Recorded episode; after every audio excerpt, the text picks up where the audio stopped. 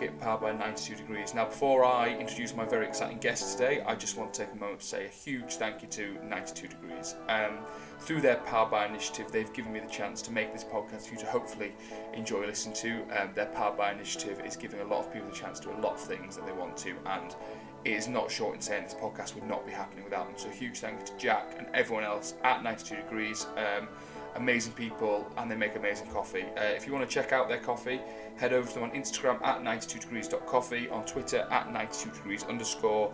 Their website is www.92degrees.coffee. They're also on Facebook, just search 92 degrees.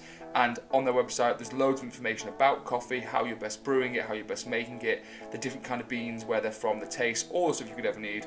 Plus, you can buy your coffee, your equipment, everything from there. And if you do buy anything from there, please make sure you use the code BWB20 because you will get 20% off at the checkout. And we all love a bargain, don't we? So, BWB20 for 20% off anything at 92 degrees. Now, I said uh, about a minute ago that I've got very, very exciting guests for you today, and that's right, I've got two. This is the first time I've had two people on at once, uh, and it made for an excellent conversation. My guests are former rivals, turned teammates, turned just really good mates of mine, uh, Northampton Saints stars Lewis Ludlam and Harry Mallinder. We have a great chat about pathway to the top of professional sports and how the two of them have had very different journeys there, um, overcoming injuries, overcoming mental challenges. Um, we talk about where Saints are at now, where they're going, how the future looks for that club. Uh, loads of great insight, but also I really don't think you have to be a rugby fan to enjoy this one. There's just loads of great advice and interesting stories from the lads. Um, it's yeah, a really interesting, great listen, uh, and I hope you enjoy it. Uh, before we start, though, I do just have to make you aware. A few stories being told, myself included. We get a little bit excited, and there's a little bit of strong language in this one. So, if that's not for you, obviously don't listen. No one will be offended. But yeah, a little bit of strong language in this one. Hope you don't mind, and more importantly, hope you enjoy this episode of Brew with Beckett, powered by 92 Degrees.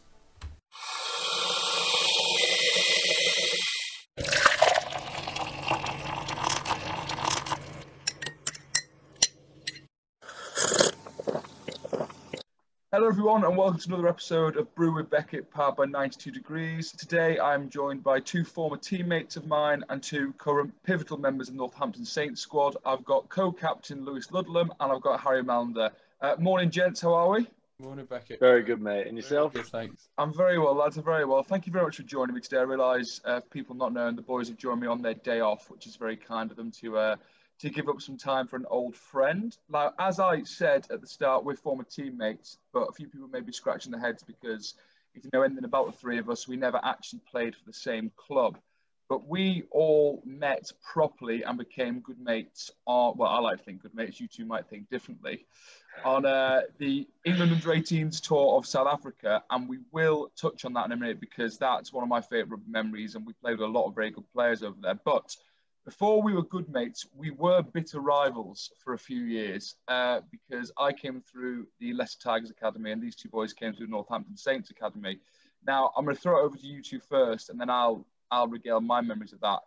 I know what it was like in the Tigers Academy coming through when you play Saints. Was was that game the biggest game of the season for you boys growing up as well? Like, explain to people who don't really know what that rivalry is like.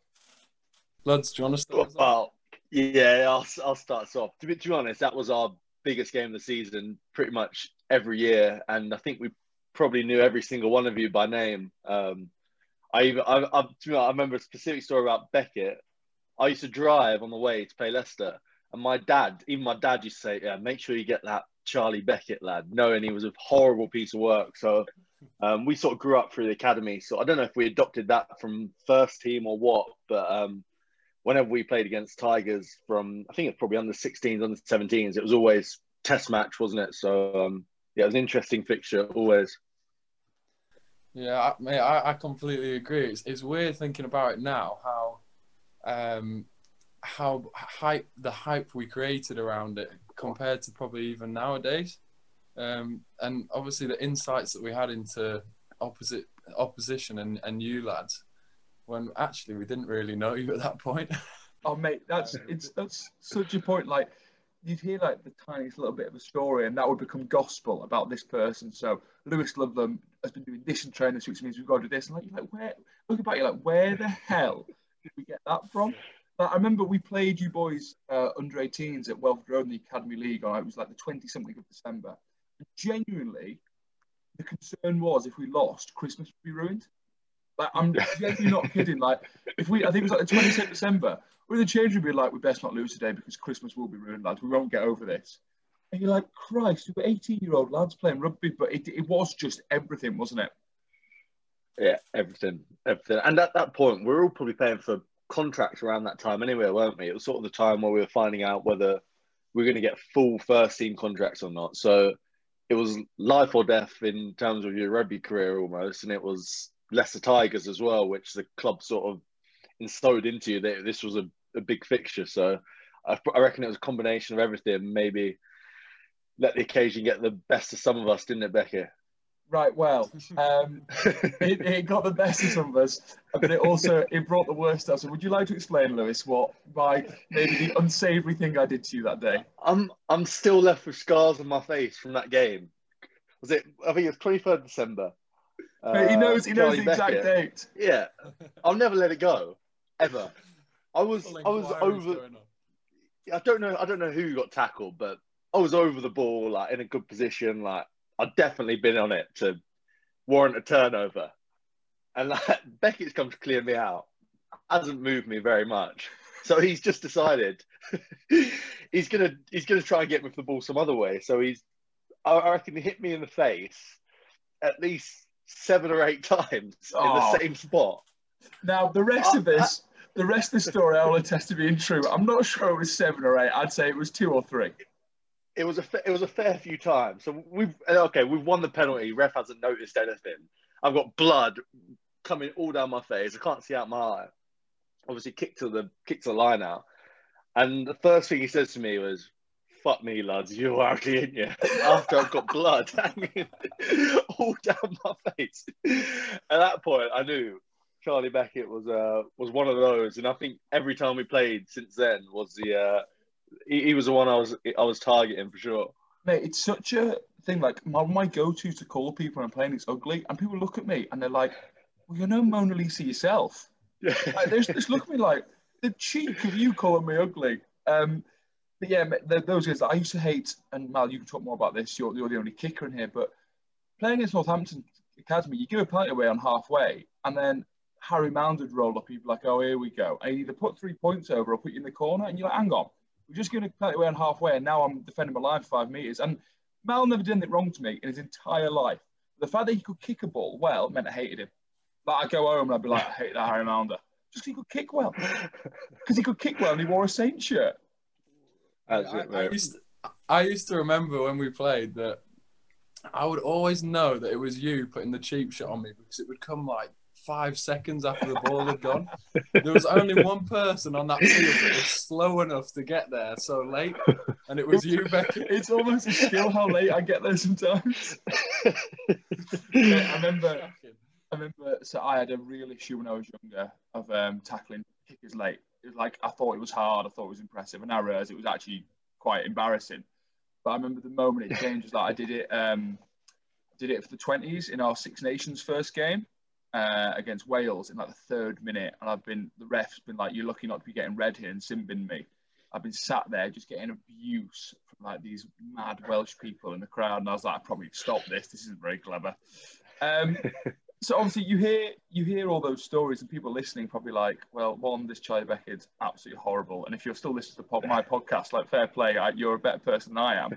But you're probably more thinking like, why the hell are these two lads on this boy's podcast when he's been so awful to them in the past? Like he kept hitting Mallinder late and he's given Luds actual scars. So as I said, we grew up playing against each other like that and weren't particularly nice to each other, some more than others in my case.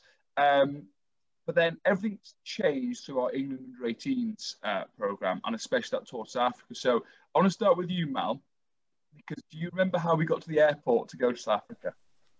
I do, mate. I do. Well, we we got a text, didn't we, from or an email from the team manager, um, because they'd grouped people for travel um, geographically, haven't they? Geographical location. So I got this text through. I've I've looked at the list, and obviously the rest of the Saints boys didn't live anywhere near Northampton.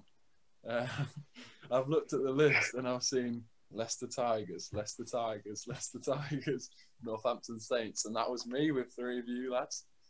and I just, mate, I, I did everything to. I, I've probably not admitted this to you before, but I did everything to try and get out of it. So like, I remember, I remember, I can't even remember who it was, but I remember contacting the team manager, being like, "Is there any other way I can get there? Can I get the train? You know, like, can I can I pay for a taxi or something to get there, whatever?" Just Pay out of my I own pocket.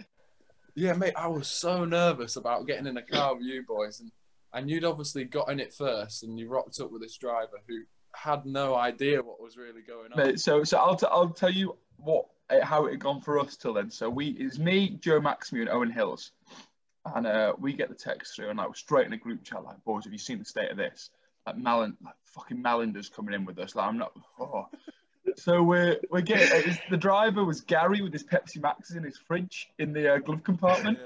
Big Gary, and we're there. And, um, so Joe's in the front because Joe's six foot seven, so he gets the front. So it's me and Hills in the back with you. So we're like, we're like, well, we're putting him in the middle. Like he's going in the middle. So like, a Mal's six foot five. Like Mal's taller than me, and he's much taller than Hillsy. So we're like, he's going in the middle with the least leg room. So when he goes, and then me and Hillsy are like, trying to squeeze him. It's just the most embarrassing things looking back. and we have this, we have this, we have this car journey. I remember getting to Heathrow, and the three of us looking at each other being like, he, he's all right, actually, I think. Like, no, no, no, no, no, no, he can't be, he can't be, he can't be, he can't be all right. He plays for Saints. Like, nah, we'll get over that.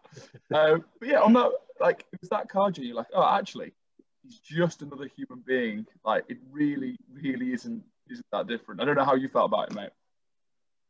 Yeah, exactly the same. It was it was um, a weird experience that car journey, but that was almost like the start because all of us really got on so well after that, didn't we?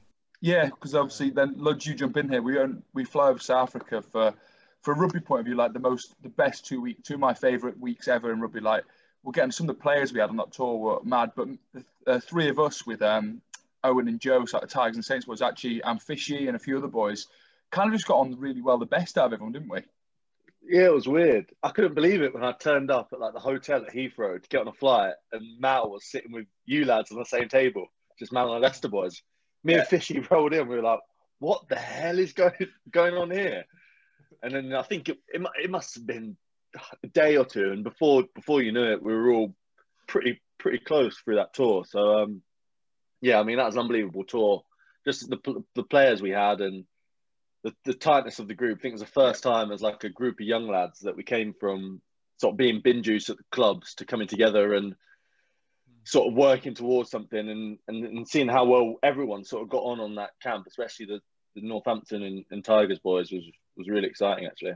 Yeah, like, like to give it some context, we were what year was this? This was 2014. We had the chance to be, I think, only the second ever under 18 side to go for the whole season undefeated because we'd obviously we played earlier in the season, but we'd only like meet up for three or four days at a time. So it was the first time we'd gone away that group for two weeks together. Um, we played Wales, where Mal did his special for the second time that season, kicked a 50 metre goal to uh, beat them with the last play. So we beat Wales, we then beat France, and then no no one at 18 goes and beats South Africa in South Africa, and that was what we had to do to um, to have an undefeated season. We just like if you run through some of the players we had in that team, like for our back row, for example, was yourself, Luds, World Cup player, Sam Underhill, World Cup player, and me. So two careers went one way, one went the other. But like we had those two, like Ludlam and Underhill could be the flankers for England now, any world side starting. We had um, Boise and Jack Walker in the front row, both um, Premiership players. Joe Batley, Kieran Treadwell in the second row. What Treads plays for Ireland, Bats in the in the um, in the Premiership week in week out. And then what was our? Who else did we have in the backs on? Were you Mal? Like Joe Marchant was there, wasn't he? He's international. Yeah, lo- loads of lads um, that are now playing in the Prem. I, Yeah. mate, it's pretty much, I, pretty much everyone is, is still at it now, which is pretty remarkable, I guess, Yeah. because most most teams, when you when you look back to kind of 16s or 18s, a lot of them drop off, don't they? Or a Yeah. lot, uh, um, you know, like just go different ways. Um, and uh, like it's crazy how, how many lads have kicked on and still playing in different leagues or in different parts of the world now, which is quite exciting. Yeah, you've got boys all over. You've got boys in the Pro 14 in Ireland, in Wales. You've got Genos over in France. You've got lads everywhere. It's like you say, it's extremely exciting. But um, we we beat South Africa, by the way. If anyone wondering, we did. We did go undefeated, and then we had an one hell of a night out in Stellenbosch that night. That actually, you know what? Probably best not talking about on a recording because the stories that maybe maybe can't get out. But um, you said there, Mal, loads of boys all over the place. I've obviously moved on massively since being at uh, Leicester. Lads have moved a lot. Two boys who haven't moved are yourselves. You've been at Saints the whole time through, still there now. So I just want to it takes on. It's like you new lads. Like that takes on to the next bit of my plan perfectly. You two are too good at this. Um, about how it is at Saints now. Obviously, as I say, you boys still there. How has it been with the since the COVID restart? It's not been the easiest time results wise. So how have you boys found it? Obviously, playing in the COVID time. Like I was at Gloucester. I know how it's different. The, the testing, the difference of training and stuff, the social distancing, etc. So how have you found that? And also, how how has it been obviously having the poor run of results and hopefully coming out the other end of it now with um with the Worcester win. So you you, you take the lead on that, lads. Yeah, I mean, we we probably, in all honesty, struggled to find our feet post COVID season. Um, if we're being honest with ourselves, we probably underperformed as a group of lads. So um, it was it was difficult, and still sort of thinking about but trying to find the reason why. Um, and, I, and I don't know what that is still, but um, I think we we probably missed the atmosphere and the crowd and the occasion of the day and being a young group of players who enjoy playing with each other and like to shut the ball around. That was um, something playing at home we got really really excited about and all of a sudden that's that's gone and you've got to find your energy and a buzz from somewhere else. I think we probably in the beginning struggled to find that a little bit. Um, so yeah, last season probably in whole was a little bit of a disappointment with us the way we sort of started it to, and then sort of carried that through and only winning one game post COVID was something that was I think as a group was probably disappointing for us. But um, I think this this season in particular, I think we've really really found our feet. I know we haven't won all of our games, but what's been encouraging is we've been improving over the weeks, um, and it feels like everyone's sort of pulling in the same direction, um, which is which has been good. I mean, I've been in been in losing teams before, and I mean, we all have, and you know what it's like. You get lads um, sapping energy, and um, there's bickering about if things do, doing right amongst the team. But I can honestly say Saints there wasn't wasn't any of that at all, and it was everyone pulling in the same direction. Anyone, everyone staying on task and sort of pulling in the same direction, which I think is a it just goes to show the sort of the tightness of the group. In all honesty, I think the I love what you said there, mate. It's so important. I think how squads react to losing is actually more important how they react to winning because everything's easy when you're winning. It's easy to have training. It's easy to do a tough session. It's easy to be sore after training and come to your recovery because you're winning. When you're losing, all that becomes a lot harder. I think testament for me was I watched the Bristol game where you lost in the last minute. And first of all, all I wanted to do was give you a big hug at full time. You look like a broken man, like just heartbroken. because the way you boys played that night against a really quite phenomenal Bristol team was incredible. And I know that you win a game like that, you're not you're no near a sore. You lose the next day, you feel just dreadful. So I wanted to give you a big hug. But secondly, I was like, I was a little nervous. I was like, that's the sort of result that can destroy a season. Like you you lose that one like that, and that can just snowball into a season, then goes off the rails. But actually, the way you boys came back from that and now got that win against Worcester, you pushed uh, Bordeaux close, did well against Leinster as well, actually as well. And that Leinster team are incredible. Like so much has been written and said about them.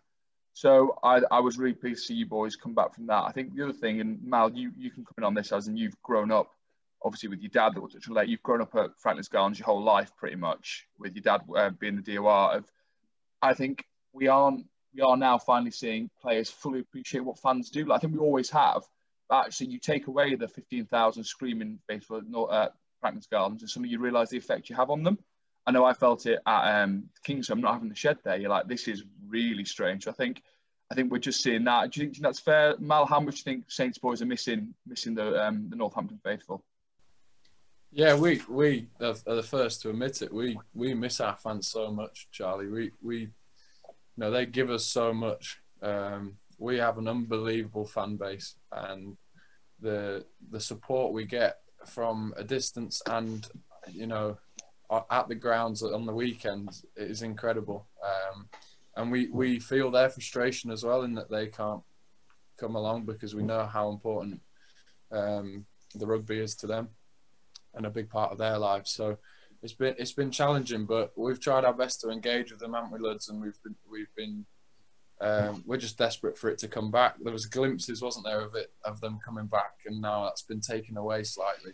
Um, and I think that's the ultimate frustration for us at the minute is that, like you two have just touched on, we we found some form, um, having having struggled a little bit, and we just want to get back out there now um, and carry that on because we've had a couple of results which, uh, or a couple of games that have been uh, stopped again by by outbreaks in our team or opposition teams.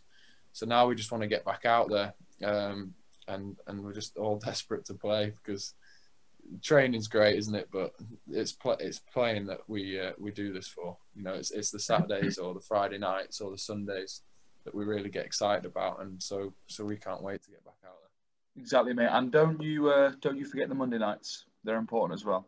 And the Monday, and the Monday nights, um, which is actually. Oh mate, no one's as many as me. Trust me. I think if uh, if there was an A League Hall of Fame, I'd like to put myself forward for it.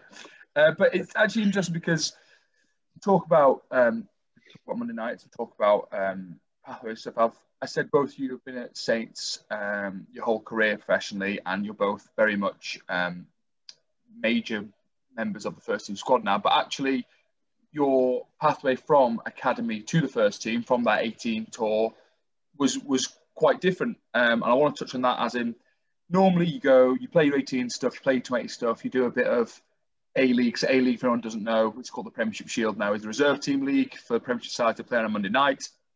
Um, you do, and then you may play a bit of cup, and then Premiership happens quite slowly. Now, for both of you, it all happened quite quickly, but in different ways. I feel I'd be interested what you what you want to say. So I'll come to you first, Mal. Of it felt like for me watching from the outside, I was obviously so pleased for you two. My very good mates. I was so pleased to see both of you do so well. Um, we played that 18s tour. You you won the tw- Junior World Cup for 20s in Manchester, which I know is home for you, which I know was very special. And then it seemed like very quickly you went from there to you played a little bit for the first, and then bam, Harry Mallinder was on the team sheet every week and tearing up in the Premiership and getting England recognition against the Barbarians. And it all happened very quickly. Is that how it felt for you? Like, how was it for you transitioning from age grade rugby to okay, now the pressure on. I'm in the Premiership most weekends. yeah, it, it did happen. It did happen like that. Like it, um, apart from playing against the Barbars, I haven't done that yet. I've, I've just made that up then, mate. I've, I've made that up is what I've done there. So sorry about that. it's all good. Yeah, so me and Luds having come through, I think it's fair to say mine and Lud's experience of the academy system was very different as well. Um, you know, Luds can tell you about that, but um, I, I kind of mine was quite constant once I got in. I was in and amongst it in the academy age group stuff, and then yeah, we both got to that position where we were playing Wandy's uh, second team for Saints for a couple of seasons, and we. I don't know. We both. I, I. I'm speaking on behalf of both of us here, but I think we both felt like we enjoyed that competition of well, the opportunity to play first of all, but the fact that we were completely out of the picture and we, we enjoyed that kind of challenge of of trying to get in it and, and trying to, to have that breakthrough to get a chance. And for me, it came a bit a lot sooner than Luds because well, we were both due to go out on loan, and um, a couple of injuries happened in in the centres at Saints originally, and that was when I I got kept back uh, rather than going out on loan, and, and I got a couple of games. Thankfully, did all right, and then and then played quite regularly from there. And then, obviously, that that was unbelievable. Um, everything that I'd I'd wanted from it, and uh, to be playing regularly in various positions and learning my learning my craft on the job really um, was great. Uh, and then since I've had a couple of big injuries which have stemmed that progress, but uh, I'm just desperate to get back on the horse now um, and, and push on with things. And it's so good, like for me, because when I started playing, there wasn't that many younger lads or, or guys that I was close with in the team. Whereas now the team is just my mates, and uh, that's what's so cool. Um, mm-hmm. You know, I, that's why I want to be playing regularly because we have such a good time day to day. Yeah, mate, absolutely. And I'll we will talk about injuries and the show we had. So I want to talk more about the um, mental side dealing with injuries. I think it's a really interesting conversation. We'll come back to that. Before I throw to Luds for his journey, I just want to talk about not unique, but a very rare situation at professional level is having your dad as your coach. I think we all do it when we're younger. Like Lud said earlier about his dad driving to games, being like, you've got to deal with that Charlie Beckett. I think we all had dads who were like that. But Yeah. your dad, obviously, everyone doesn't know, Jim Mallender was, well, is Harry's dad. Wasn't, was, still is, I believe. Um, but was DOR at Northampton for a long, long time. So talk to me, Mel, about what it's like coming through with your dad as your boss, because that's that's got to be really quite tough, actually, if being honest. Like, that's just ammunition. I know I used it loads. Just have a dig at you, opposition have a dig at you, and like even boys, the less favourable boys in the squad, I imagine there might be whispers behind. So how how did you deal with that growing up and coming through with the, that not shadow hanging over you, but that constant people go, yeah, but his dad's the coach, sort of snarky comments. Yeah, well, so until until he wasn't my coach anymore, I hadn't experienced anything else. Um, so for me, I mean, I just cracked on. I know that's a real boring answer, but I was just used to it, and that was just how it was. I actually had the opposite of what you you guys are referring to when you were younger, and your dad saying, "Right, you need to do this, you need to do that." My my dad was actually very um, passive in that in that regard. You know, if if I if he wanted if I wanted advice, rather, I would go to him and he would happily, you know, steer me in the right direction. But he was never, you know, he would never put it on me or like um, really, really push me to play rugby until we moved to Northampton from Manchester. I, I'd never played, um, and so it was quite quite different for me when I was younger. But then, obviously, yeah, at the club, uh, with him being the coach, you do get that stuff. You get it from opposition team teams um, and players. You get it from um, I, you get it you get it internally as well at times, and you feel that heat. But um, I've just backed myself that I knew why I was there, and that I thought I was there for good reason, and it was my ability and nothing else. So. Uh, I think as long as you're confident in that, then uh, it, it's not really an issue, and you just crack on. Did you ever have any awkward moments of so we've all done it as young lads as well. You think you think you're ready before the coaches think you're ready. It's always they all, always you always think yeah i, can do this because you got to back yourself. Because if you don't, who will? And the team will get announced on a Monday, and you're not there. And you go and knock on the door of the DOR, and you ask why, and you have a disagreement whatever. Did you ever ever have any really awkward moments where you have that at work, and then it ever transitions home, or were you very good at while you were still living with your parents and you were younger, but still around the first team? Were you good at like work was work, home was home? So if you had disagreement at work, you'd leave it, or did it ever spill over? Occasionally, it would almost spill over, but my mum was that uh, barrier to stop it. Really, she she was the um, enforcer in that she just said, "Right, that's that's not happening. That's not happening. We can talk Good. about other stuff at home." So that that helped massively. Um, yeah, it's, it's always good having mums. Mu- mate, mums, mums are always the answer. Any issue, mums are the answer. Um, I think so. Um, I'm going to come across to you as in you, for again, from the outside looking in, I always knew how your career was going because we chat and whatever. We've got WhatsApp group, the three of us that win and whatever. But it seemed like you, quite like me in a way, were struggling to make that step up. You play the, uh, you play in the A League, you play in the um, in the LV Cup games, you play, you go out on loan. But we both went on loan to Coventry together. Actually, like we'd be on Mm. loan, and then it looked like you were struggling, and then all of a sudden you weren't struggling. All of a sudden you were the best player in the Premiership, and all of a sudden you were going to a World Cup for England. And like from the outside looking in, it seemed like that all happened in a whirlwind of 12 months. Of you finally got your shot. You went well. Actually, I've been this great player this whole time. Look at what I can do. And the whole the rugby world suddenly realised what you can do. And now you're co-captain at Saints. Now I don't know how you feel about that, but looking outside, it all happened like a bit of a whirlwind. So how was that for you? Like, how did you feel waiting for that chance? Because I know what it's like to wait and not get it, or only get it once and be frustrated. So how did you deal with that frustration? And then how was it when you got it? And how's the last two years really been? Well, I mean, the last two years have been crazy, really. Um, if you'd have told me two years, this time two years ago, that would have been captain my childhood club. I told you you were crazy. I was, don't know, still out on the town and on a Wednesday night, student night. So um, it's, it's it's crazy, really. I mean, I've really um really enjoyed the last two years, but I think a lot of that frustration probably came out the last two years. Um, I think you you touched on it before about going on loan and being away from the squad.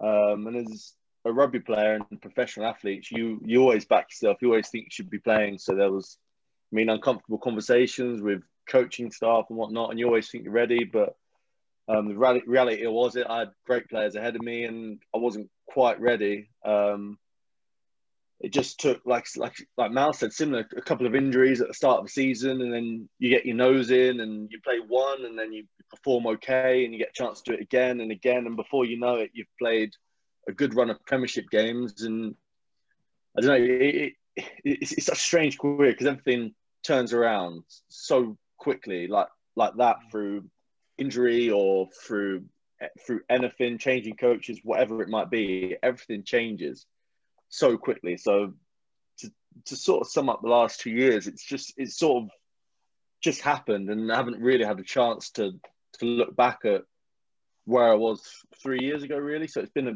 been a bit bizarre, if I'm, if I'm honest. Can you can you pinpoint?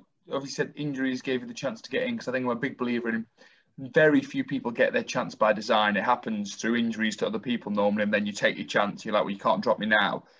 Was there anything that you changed either in your training or off field that you think helped you take that, or was it just that you hadn't had the chance and then when you did, you were ready? Or like you say, you were out on the town on Wednesday night three years ago. Was there a was there a change in attitude to actually, no, this is my chance. I need to really maybe just be that little bit more professional. Like I'm not a young lad anymore. I need to grow up into this. Was there that sort of change as well?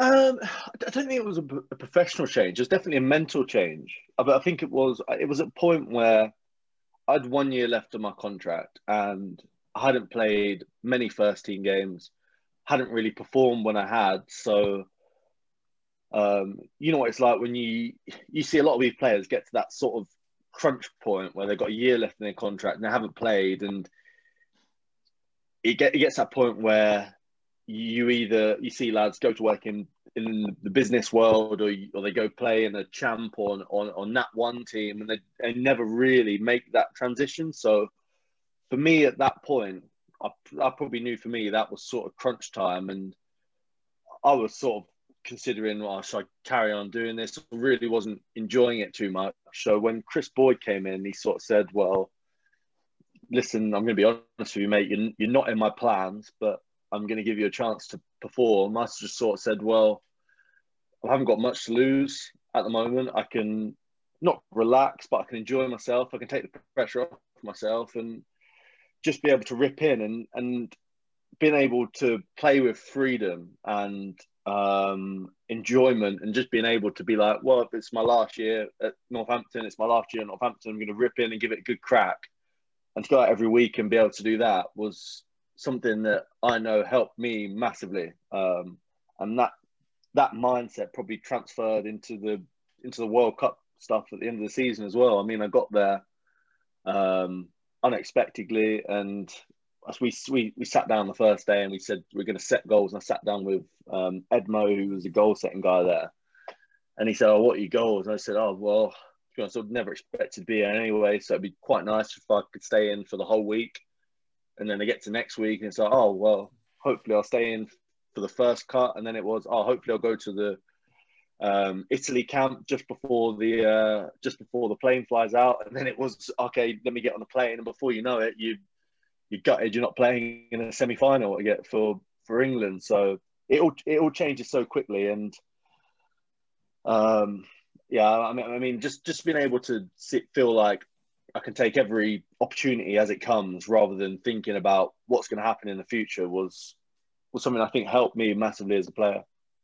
Yeah, mate. And as you say, it does it does all happen so quickly, and things change. It's testament to you the way you've handled that frustration and channeled it into where you are now. I want you to just touch on obviously you said earlier like you're captaining your childhood club. How how do you find that of your 24, 25? You've got people like Courtney Lawes there who's got just shy of 100 caps for England. How is that ever? I don't know. It's different every club. Is it intimidating ever having to cap people like who have more experience on the pitch than you, or is it the fact that you boys are a majority young squad? does that help massively?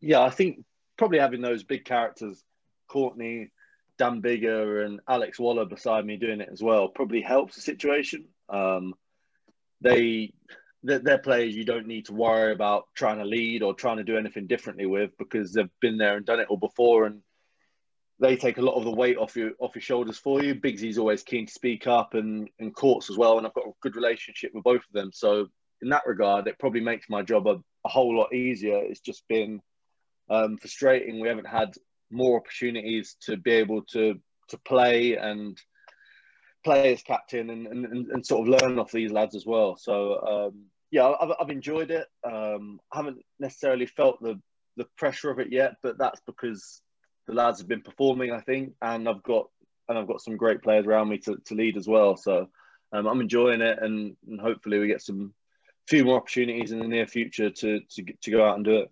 Yeah, hopefully so, man. You talked there about um, frustration not being able to play, which brings me back to Mr. Mallinder, who you've had a pretty frustrating few seasons with injury, Mal. Uh, I talked earlier about your rise, and I got it wrong with the Barbarians, but you're in England camp. I'm right in saying that where you went to a camp and yeah, right. very much, very much in the picture, and then you've had a few injuries. Do you want to just run people through who don't know the injuries you faced the last few um, few seasons, but how you've how you've reacted physically to that? But what I want you to talk more, if if you're okay with it, about how you've dealt with that mentally, because I think people can take from that not just how they deal with injuries, because not many of the listeners are going to go out and do their knee in the tackle or whatever like you might have, but actually how you deal with more the mental side of setbacks because your career suddenly was going, you could see it on the upward trajectory, it was going exactly where you wanted, and then suddenly it comes crashing down because your body gives up on you. So that sort of setback, I think anyone can take from how they deal with different setbacks in different walks of life, especially at the moment when there's so many setbacks being thrown at us all over the place, everything going on.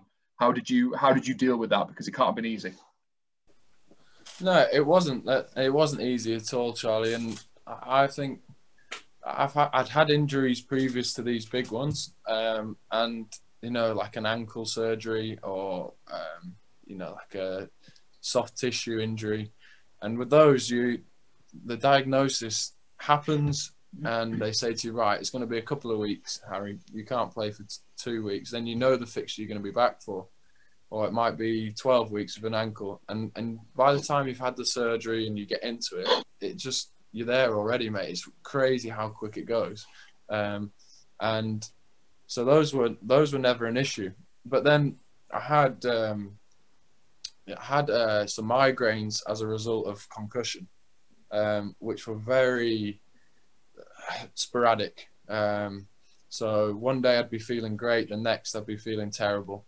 Um, and I could do a bit of training and then I couldn't do anything. Um, and they just kept coming back uh, to the point where you know, all the advice that I was getting medically um, from these, uh, well, the, well, the people in charge were saying you need to take a little bit of time just to see if we can get this to settle down.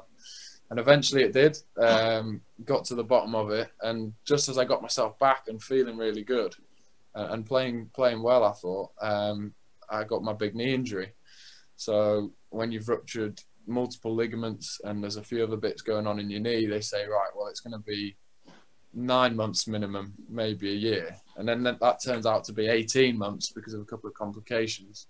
Uh, it's quite difficult, but I think I would relate my approach to it or, or what I've learned from it very similar to the way Luds went about, you know, his pro- rapid progression through playing for England. In that I I struggled when I was quite long sighted and when I was thinking about coming back and when I was you know, watching loads of rugby at the start and thinking, oh, you know, I could learn this, I could do this. When actually I took it, I know it's so cliched and so boring, but when I literally thought about what I could achieve that week, and it may have been to get five degrees range in my knee in the in the first week or whatever it was, um, and then suddenly those weeks add up or those days add up, and by the time you know, 18 months actually flew by.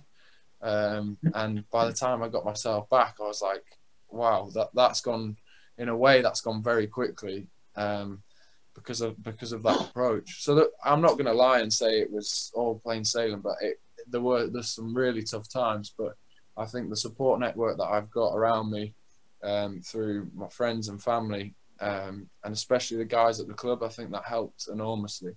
Uh, the support from the physio department in particular at the club has been exceptional.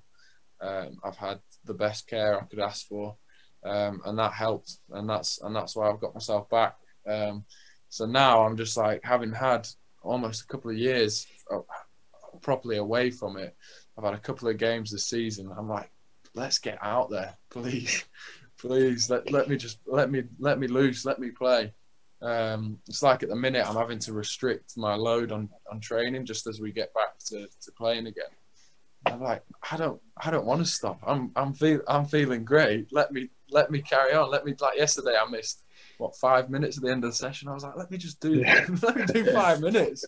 Come on, Yeah. I missed enough minutes. Get me out there. Yeah, mate, and that honestly, that's so good to hear and like see because we've spoken obviously privately, but I, I was um, between you and you going through it. Know it was tough for you. I think something you said there that's so important is about a support network, and I think whatever your issue is, whether it's an injury in sport, whether it's mental issues, whether it's uh, work-related issues, family, whatever it is, I think it's so important that everyone, without even realizing, will have a support network, whether it's friends, family, whoever, and you do talk to them because I think especially as men, especially as macho rugby players and this bit of bullshit we feed ourselves at times. Like, feel like we can't ask for help. And I think I know I've learned that lesson the hard way of actually it's fine to ask and you need to. So I think it was great to hear you talk about your support network being so key. I think something else we've got to touch on is massive credit to you is what you've thrown yourself into off the pitch with the extra time you've got while you haven't been playing. And just want you to talk about the amazing work you've been doing with the Saints Foundation, mate, because so you Mal won the 2020 Community Player of the Year for the Premiership for the work he's been doing. He won't mention it, so I will.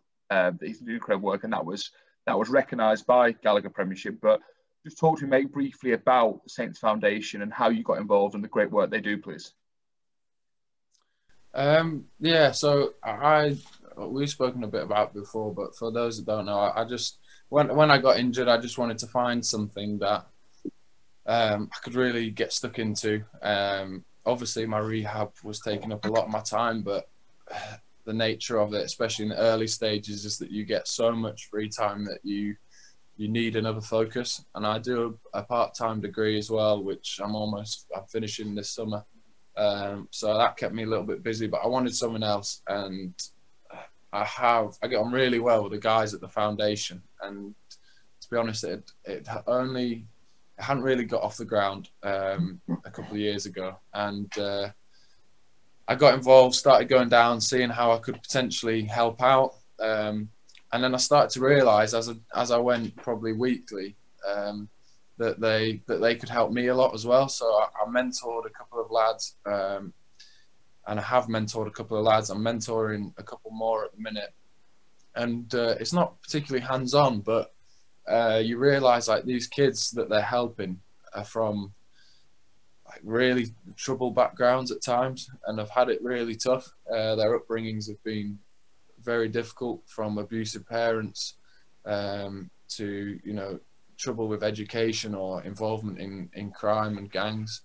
And the Saints Foundation, the work they do is unbelievable, and even more so during this period of of COVID, where everything has to be distanced. They've somehow managed to, you know, increase their interaction with the community and and help even more people, which I think is unbelievable. So um, yeah, I'd, I'd, anyone that's listening that, that wants to check it out, I'd really recommend that you just head over to their social pages and just have a little look, see what they're doing. Because um, for me, it's given me so much back as well as hopefully helping a couple of kids out.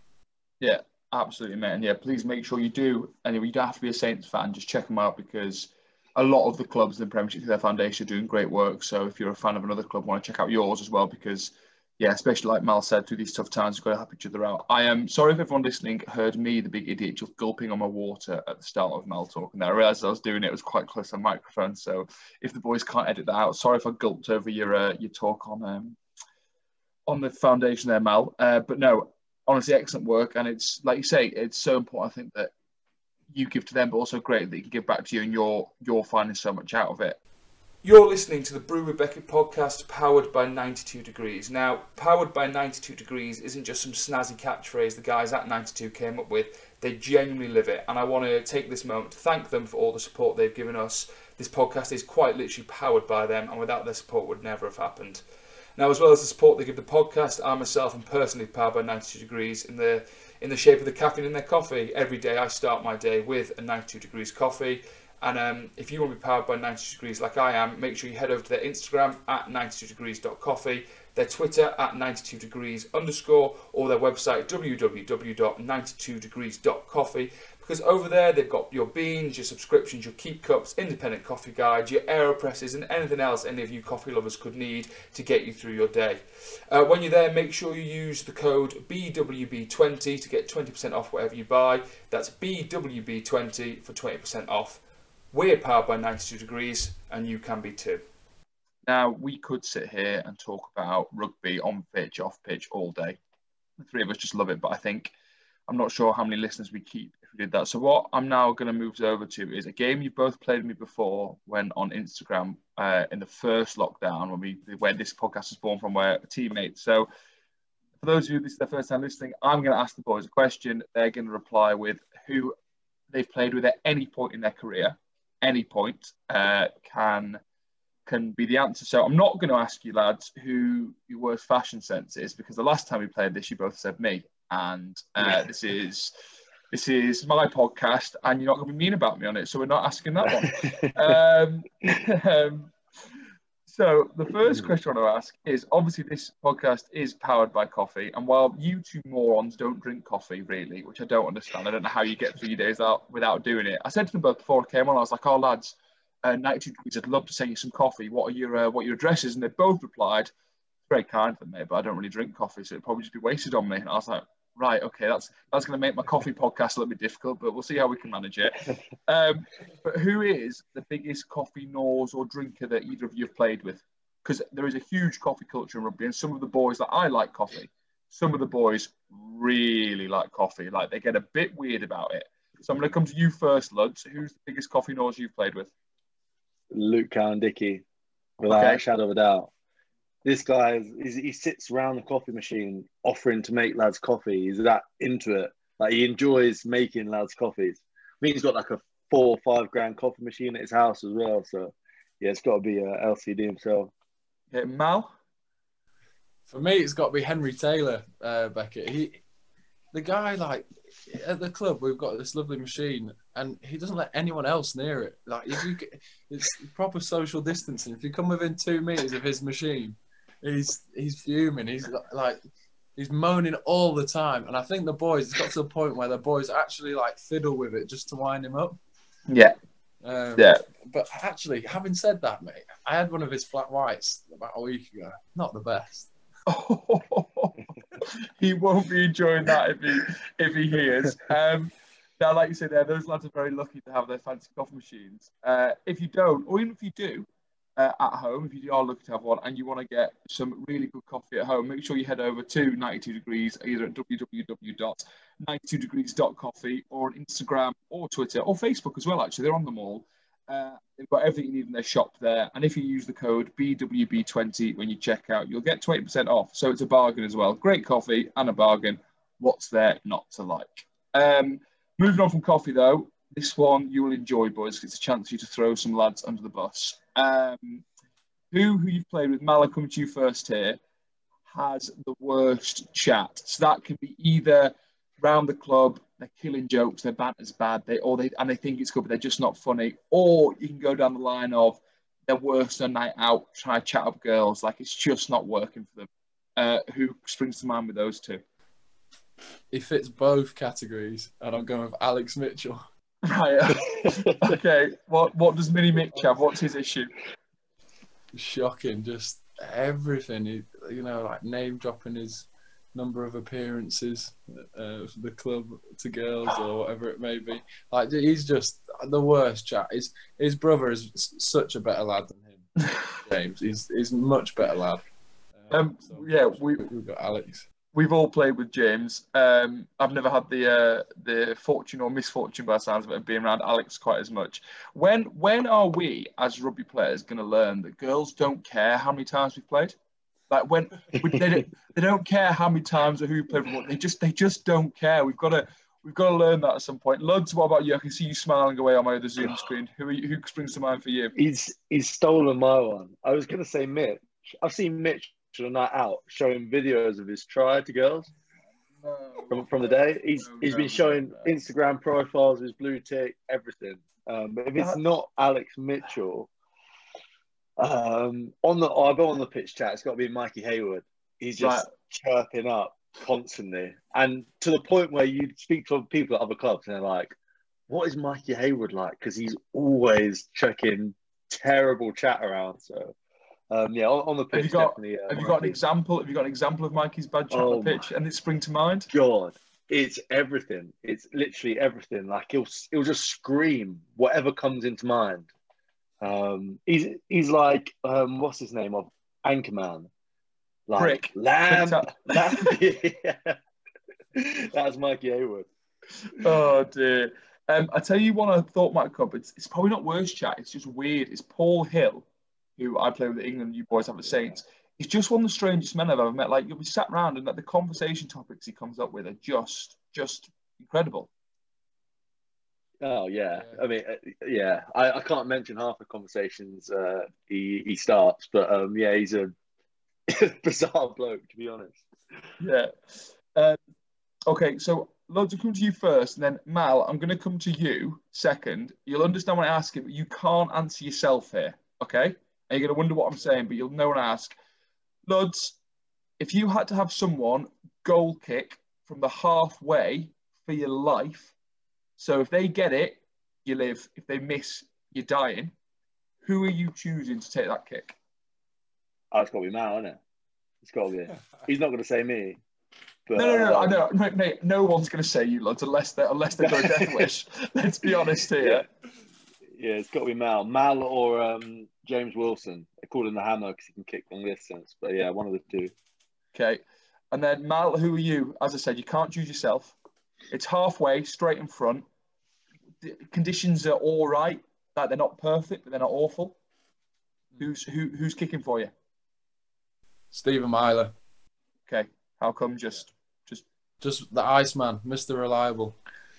Yeah. Uh, he's, he's kicked a few goals in his time. Is that is that is that a calm way of saying he's old? Yeah, he's old. He's experienced. Experienced. Uh, all right, last one, lads, and it's the same one I uh, ended the last time we spoke like this with, but it's one of my favourites. Um, let's say we fast forward a few years, and you both got daughters, but they're amazingly our age somehow. I'm not really sure how it's happened. We're in some weird vortex. And they said, they said, Dad, I'd like to introduce you to my boyfriend. And you turn round, and a former teammate of yours is stood there, or a current teammate is stood there as your daughter's boyfriend. Who would you most want it to be, and who would you least want it to be? Harry Mallinder. Um, I think Hilly's got to take the least. okay, explain Yeah. why. He's just a horrible bloke, like, and he's actually got a daughter now, so I feel sorry for her. But yeah, Healy, Hilly's just in all areas just a horrible bloke, and most likely it's a tough one. Um, I think I review would be all right. I think both of you would be all right. That's kind. That's Um, kind, Harry. Thanks, mate. That's nice. Uh, Luds, what about you? Um, who I'd most like my daughter to bring home? Probably someone like Ahsee Tuala, Okay. one of the nicest guys in uh, world rugby. Um, just chilled out. Um, yeah, probably ace. Least, oh god, there's so many. There's There's so honestly many. so many. There's so many. Um, That's the thing. We all, Alex we Mitchell all, would be an easy option. yeah, we all know each other far too well. Like we all know way Oh. too much about each other. That you'd be Exactly. like, really? So is Mitch Yeah, there just looking them in the eye around the dinner table. Oh my Mick- god. Is Mitch in just because you know how horribly he'd be talking to her and how he would have chatted her up and just be there like you'd be like, how's my daughter fallen for that? Yeah, and being around that little rat day in day out as well. I don't think I could do it. Uh, so you're going Mitch. I think Mitch. Yeah. Okay. Uh, right. Well, you two have got some relationships to fix when this goes out uh, at some point because you've got some apologies to make. But as I said at the start, you boys have very kindly given me some of your time on your day off. So I'm going to wrap it up for you because I've kept you far too long. But before we go, I just want to ask you one last thing. Come to you first, Luds. Um, if you could have one game again, your favourite game ever, which one would you go back and experience again? Oh, ever. Um, I'd probably want to do a redo of our under twenties cup final against New Zealand. Oh, and a Um, different different result not- this time. Yeah, different result. Just because I think there's a couple of things we would have done differently, and I don't know. That's that's that feels like the one that really got away. In all honesty, I tell you, I tell you what I do differently that day. First of all, I try and be picked, not be twenty uh, fourth man. That'd be the first thing I try and do. Uh, but second of all, if I couldn't redo that bit, if I was still twenty fourth man, what I wouldn't do is still be in the changing rooms, get my shower after the warm up when Max Clark scored his try in the second minute and missed that. Yeah. Honestly, it was me. It was me. It was it was me and Owen Hills again. Always me and Owen Hills. And we've done the warm up.